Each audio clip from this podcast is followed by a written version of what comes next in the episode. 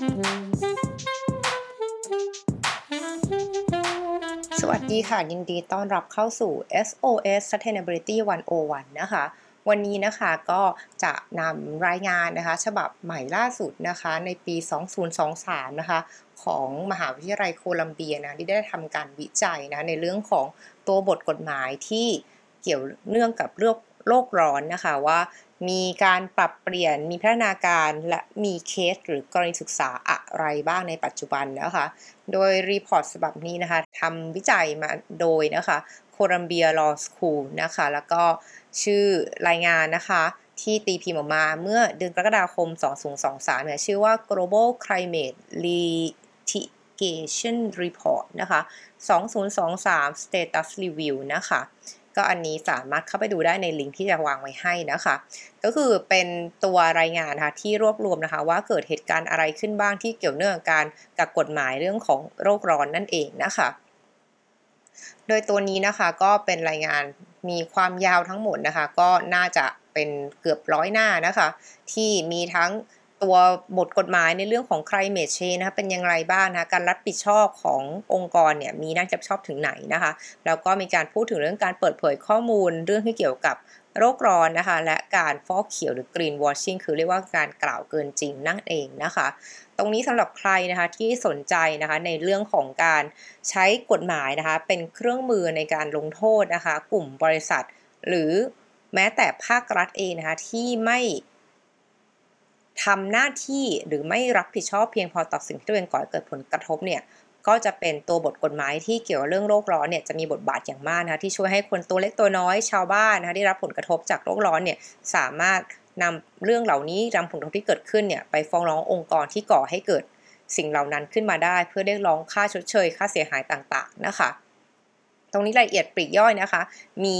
อยู่เยอะมากน่าสนใจในกรณีศึกษาต่างๆ โดยเฉพาะนักเรียนกฎหมายนะคะ ที่มองว่าเรื่องนี้เป็นเรื่องที่เป็นสิ่งที่ต้องมีการถกเถียง มีการอภิปรายนะคะ มีการวางตัวบทกฎหมายอย่างไรในอนาคตเนี่ย อันนี้ก็แนะนำให้เข้าไปดูได้เลยนะคะ ทีนี้สิ่งที่เกิดขึ้นต่อมานะคะ ก็คือว่า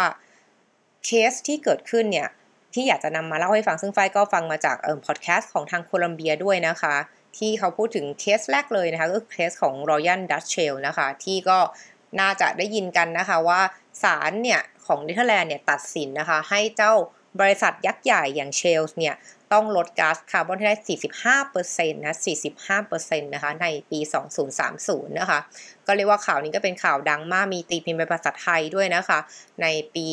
2021 นะคะ ช่วงโควิดนั่นเองนะคะ ในเดือนพฤษภาคมนะ ที่บอกว่าศาลเนเธอร์แลนด์เนี่ยตัดสินนะให้ Royal Dutch Shell หรือบริษัทเชลล์นะคะที่เป็นบริษัทพลังงานข้ามชาตินะคะสัญชาติดัตช์เนี่ยและอังกฤษเนี่ยให้ลด ปริมาณคาร์บอนอย่างจริงจังนะคะ โดยคำตัดสินครั้งนี้ในปี 2021 เนี่ยถือว่าเป็นแบบอย่างนะคะ ให้กระบวนการยุติธรรมประเทศอื่นนำไปปรับใช้กับบริษัทพลังงานทั่วโลกเลยนะคะ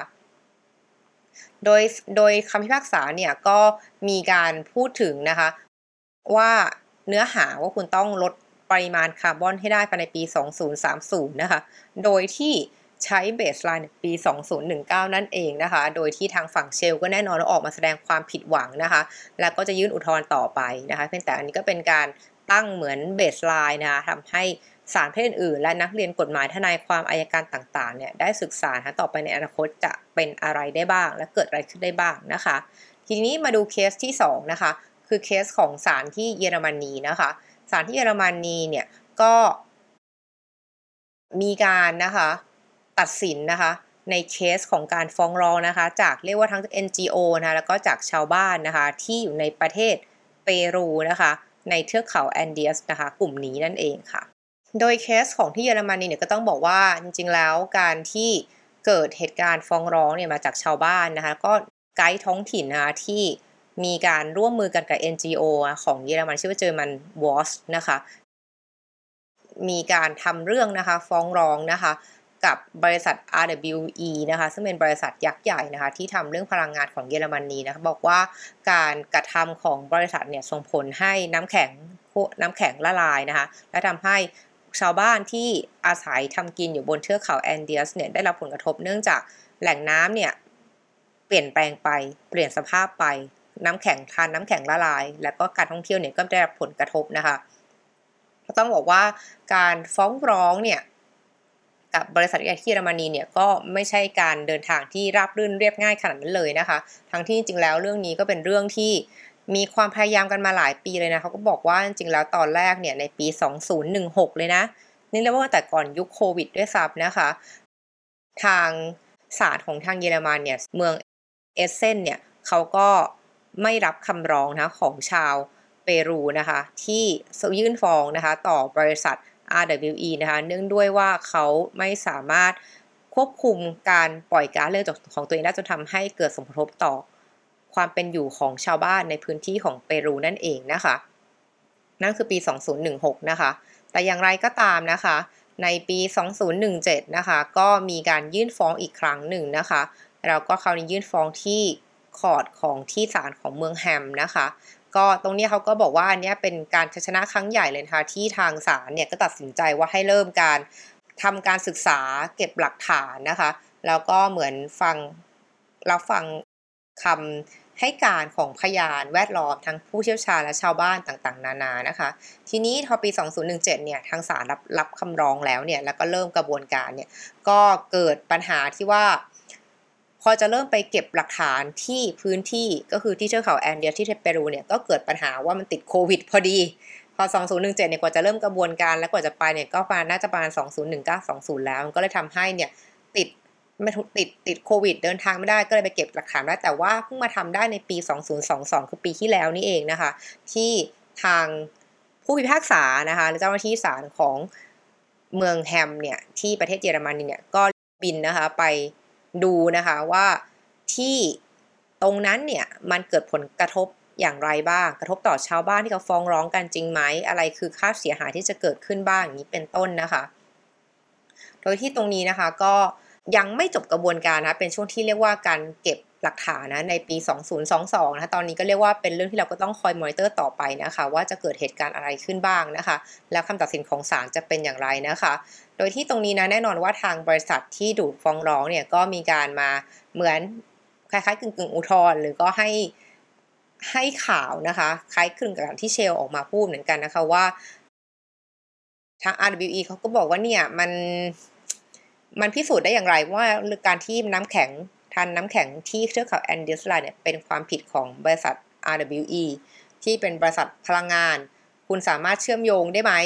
ว่ามันเกิดจากภาคเอกชนจริง ๆ ไม่ใช่เกิดจากภาครัฐหรือรัฐบาลของทางฝั่งรัฐบาลเปรูเนี่ยไม่สามารถดูแลชาวบ้านไม่สามารถดูแลชาวเมืองได้ดีพอนะคะซึ่งตรงนี้ต้องบอกว่ามันก็มีทั้งฝั่งเนื้อหาของนักวิทยาศาสตร์นะคะที่บอกว่าเฮ้ยโลกร้อนเนี่ยมันเกิดจากการกระทำของมนุษย์จริงๆนะ อย่างที่เราก็เห็นมาแต่ก็มีบางส่วนบอกเหมือนกันว่าโลกก็ร้อนขึ้นตามปกติตามธรรมชาติของมันอยู่แล้วเป็นไซเคิลเราแค่เหมือนมา alert กันเองตอนนี้อะไรทำนองนี้ อันนี้นั้นตอนนี้เนี่ยก็เป็นเรื่องที่มีการพูดคุยกันค่อนข้างเยอะเลยนะคะ และดูซิว่าในอนาคตเนี่ยการตัดสินคำตัดสินต่างๆ เนี่ยจะใช้สามารถเป็นตัวอ้างอิงในในกรณีศึกษาในการฟ้องร้องอนาคตได้หรือไม่นะคะ ทีนี้สิ่งที่น่าสนใจก็คือว่าในตัวรายงานเนี่ย เขาก็มีพูดเขามีพูดถึงเคสนะคะการฟ้องร้องที่เกี่ยวกับโลกร้อนเนี่ยทั่วโลกเลยนะคะว่ามีกี่กรณีนะคะ ซึ่งตรงนี้เนี่ยถ้าเราเปิดอ่านไปเปิดเปิดผ่านๆดูได้นะของรายงานเนี่ยมันก็มีเรื่องน่าสนใจนะคะที่บอกว่า number หรือปริมาณของการฟ้องร้องด้านกรณี ด้านโลกร้อนเนี่ยที่ส่งผลกระทบต่อชาวบ้านหรือทนตัวเล็กเนี่ยก็เพิ่มขึ้นอย่างเรื่อยๆนะคะจาก 800 นะคะจาก 800 กว่าเคสในปี 2017 นะคะ เพิ่มเป็น 1,550 เคสนะคะในปี 2020 และในปี 2023 นี้เองนะคะก็มีเคสกรณีศึกษาเพิ่มเพิ่มสูงขึ้นถึง 2,180 เคสเลยที่มีการฟ้องร้องนะคะว่าพอเขาดูจำนวนของกรณีที่ถูกฟ้องร้องทั่วโลกเนี่ยโดยที่สะสมมานะคะตามแต่ละประเทศเนี่ยก็เจอว่าในประเทศไทยนะคะมีหนึ่งกรณีนะคะศึกษาที่มีการฟ้องร้องตรงนี้เราก็เลยไปหาดูนะคะว่ามันเป็นเรื่องอะไรกันที่เขาฟ้องร้องนะของประเทศไทยเนี่ย ก็ไปเจอนะคะว่าเป็นเรื่องของชาวบ้านอมก่อยนะคะที่ฟ้องร้องนะคะ ว่าภาครัฐเนี่ยยังทำได้เรื่องนี้ได้ไม่ดีพอนั่นเองนะคะ ชาวบ้านอมก่อยนะคะ ยื่นฟ้องศาลปกครองเชียงใหม่นะคะ ขอให้เพิกถอนรายงานการวิเคราะห์ผลกระทบด้านสิ่งแวดล้อมหรือ EIA ที่ไม่ชอบด้วยกฎหมายนั่นเองนะคะ เพื่อ คุ้มครองสิทธิการดำรงชีวิตอยู่ในสิ่งแวดล้อมที่ดี และปลอดภัยต่อสุขภาพของประชาชนนะคะ อันนี้เป็นการฟ้องร้องนะคะในวันที่ 4 เมษายน 2565 คือปีที่แล้วนี่เองนะคะ 2022 นะคะ โดยที่อันนี้ค่ะ มันเป็นที่มานะคะมาจากว่าหมู่บ้านเนี่ยกระเบอร์ดินนะคะ อยู่หมู่ที่ 12ตำบลอมก๋อยอำเภออมก๋อยจังหวัดเชียงใหม่เนี่ยเป็นที่ตั้งของโครงการเหมืองแร่ถ่านหินนะคะ แล้วก็เป็นหมู่บ้านของชาวไทยนะคะกลุ่มชาติพันธุ์กะเหรี่ยงโปนะคะที่อาศัยอยู่ในพื้นที่นั้นมานานกว่าเกือบ 200 ปีแล้วนะคะ บริษัทนะคะยื่นขอประธานบัตรเพื่อทำเหมืองแร่ถ่านหินนะคะ ตรงในบริเวณนั้น แล้วก็ได้มีการทำรายงานนะคะ EIA ที่เรารู้จักกันดีนะคะ ชื่อย่อคือ EIA หรือภาษาไทยเนี่ยเรียกว่าการจัดทำรายงาน การวิเคราะห์ผลกระทบด้านสิ่งแวดล้อมนั่นเองนะคะ ยื่นต่อหน่วยงานรัฐนะคะ แล้วก็ผ่านความเห็นชอบเมื่อปี 2554 นะคะ ก็เรียกว่าเกือบ 10 ปีที่ผ่านมาแล้วนะคะ โดยที่ประชาชนในพื้นที่เนี่ยไม่ทราบเลยไม่ทราบข้อเท็จจริงในรายละเอียดของโครงการแต่อย่างใดนะคะ ซึ่งตรงนี้เนี่ยพอในปี 2562 นะคะ ก็ประมาณสัก 4 ปีที่ผ่านมาเนี่ย ก็มีการจัดเวทีรับฟังความคิดเห็นนะคะเพื่อนำไปประกอบการนะขอประธานบัตรตามกฎหมายแร่นะฉบับใหม่นั่นเองนะคะทำให้ประชาชนเนี่ยเริ่มกังวลนะคะ แล้วเป็นห่วงเรื่องผลกระทบที่อาจเกิดขึ้นต่อชุมชนนั่นเองนะคะเลยเกิดกระแสคัดค้านขึ้นมานะคะ แล้วก็ทำให้เนี่ย ชาวบ้านเนี่ยก็พอไปอ่านรายงาน EIA เนี่ยก็พบข้อพิรุธหลายอย่างนะคะ ก็เลยใช้สิทธิ์ตามรัฐธรรมนูญนะคะ ยื่นขอให้หน่วยงานเนี่ยที่เกี่ยวข้องทบทวน EIA นะคะของโครงการนี้นั่นเองนะหน่วยงานที่เกี่ยวข้องเนี่ยก็ยังยืนยันมติเดิมนะคือเห็นชอบให้ใช้รายงาน EIA ต่อไปได้นะคะทำให้เนี่ยชาวบ้านเนี่ยก็นำมาสู่การใช้สิทธิ์ทางศาลในการฟ้องนะคะ ขอเพิกถอนรายงาน EIA นั่นเองนะะต่อศาลปกครองเชียงใหม่นะคะ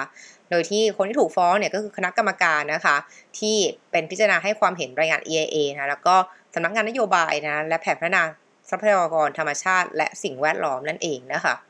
ซึ่งตรงนี้เนี่ยค่ะก็มีการยื่นฟ้องอยู่แล้วก็มีการบอกให้เหตุผลนะคะ ว่าประเด็นที่สำคัญกระทบต่อวิถีชีวิตกระทบต่อสุขภาพจากกระบวนการผลิตถ่านหินนะคะ ที่ปล่อยทั้งฝุ่นละอองนะคะ แล้วก็ทางอาจจะอาจจะก่อให้เกิดโรคปอดเรื้อรัง อันนี้เราก็รับทราบกันดีอยู่ใช่ไหมคะสูญเสียด้าน ด้านเรื่องของระบบนิเวศต่างๆ ของธรรมชาตินะคะ แล้วก็ทางเรื่องของการอุบัติเหตุต่างๆทำให้เกิดโลกร้อนนะ เพราะว่าถ่านหินเนี่ยก็เป็นสาเหตุหลักของการปล่อยก๊าซเรือนกระจกนั่นเองนะคะ ตรงนี้นะคะก็มีการยื่นคำร้องชั่วคราวนะคะ แล้วก็เพื่อขอให้ศาลมีคำสั่งรับการดำเนินงานต่างๆนะคะ นั่นเองนะคะรอดูต่อไปนะคะว่าเหตุการณ์นี้จะเป็นอย่างไร แต่ว่าเคสนี้ก็เป็นเคสที่ถือว่ายังอยู่ในดัตต้าเบสนะคะของ climate legislation นะคะ ที่นำมานำเสนอในวันนี้ของที่ทางโคลัมเบียเนี่ยเป็นคนที่จัดทำรายงานฉบับนี้ขึ้นมานั่นเองนะคะ ก็วันนี้หวังว่าจะทำให้คนที่สนใจเรื่องของ ตัวบทกฎหมายหรือการฟ้องร้ององค์กรให้รับผิดชอบเรื่องเรื่องโลกร้อนมากขึ้นเนี่ยได้รับความรู้มากขึ้นนะคะแล้วก็ได้ได้มีการอัปเดตนะคะว่ากรณีศึกษาเหล่านี้เนี่ยมันมีที่ไหนบ้างนะคะโดยที่หน้าตาที่เราเห็นเนี่ยก็จะเห็นได้ว่าโหมันมีทั่วโลกเลยนะที่มีการฟ้องร้องเรื่องเหล่านี้นะคะ โดย 1,500 กว่าเคสเนี่ยมาจากประเทศอเมริกานั่นเองนะคะ ตามด้วยในออสเตรเลียนะคะ127 กรณีนะคะ แล้วก็ที่เหลือเนี่ยก็เป็นทางอังกฤษนะคะ 79 กรณีศึกษาศึกษาการฟ้องร้องนะคะแล้วก็ทางยุโรปเนี่ย 62 กรณีนะคะแล้วก็เยอรมนีอย่างเดียวเลยนะคะ 38 กรณีค่ะ เราดูกันต่อไปนะคะว่า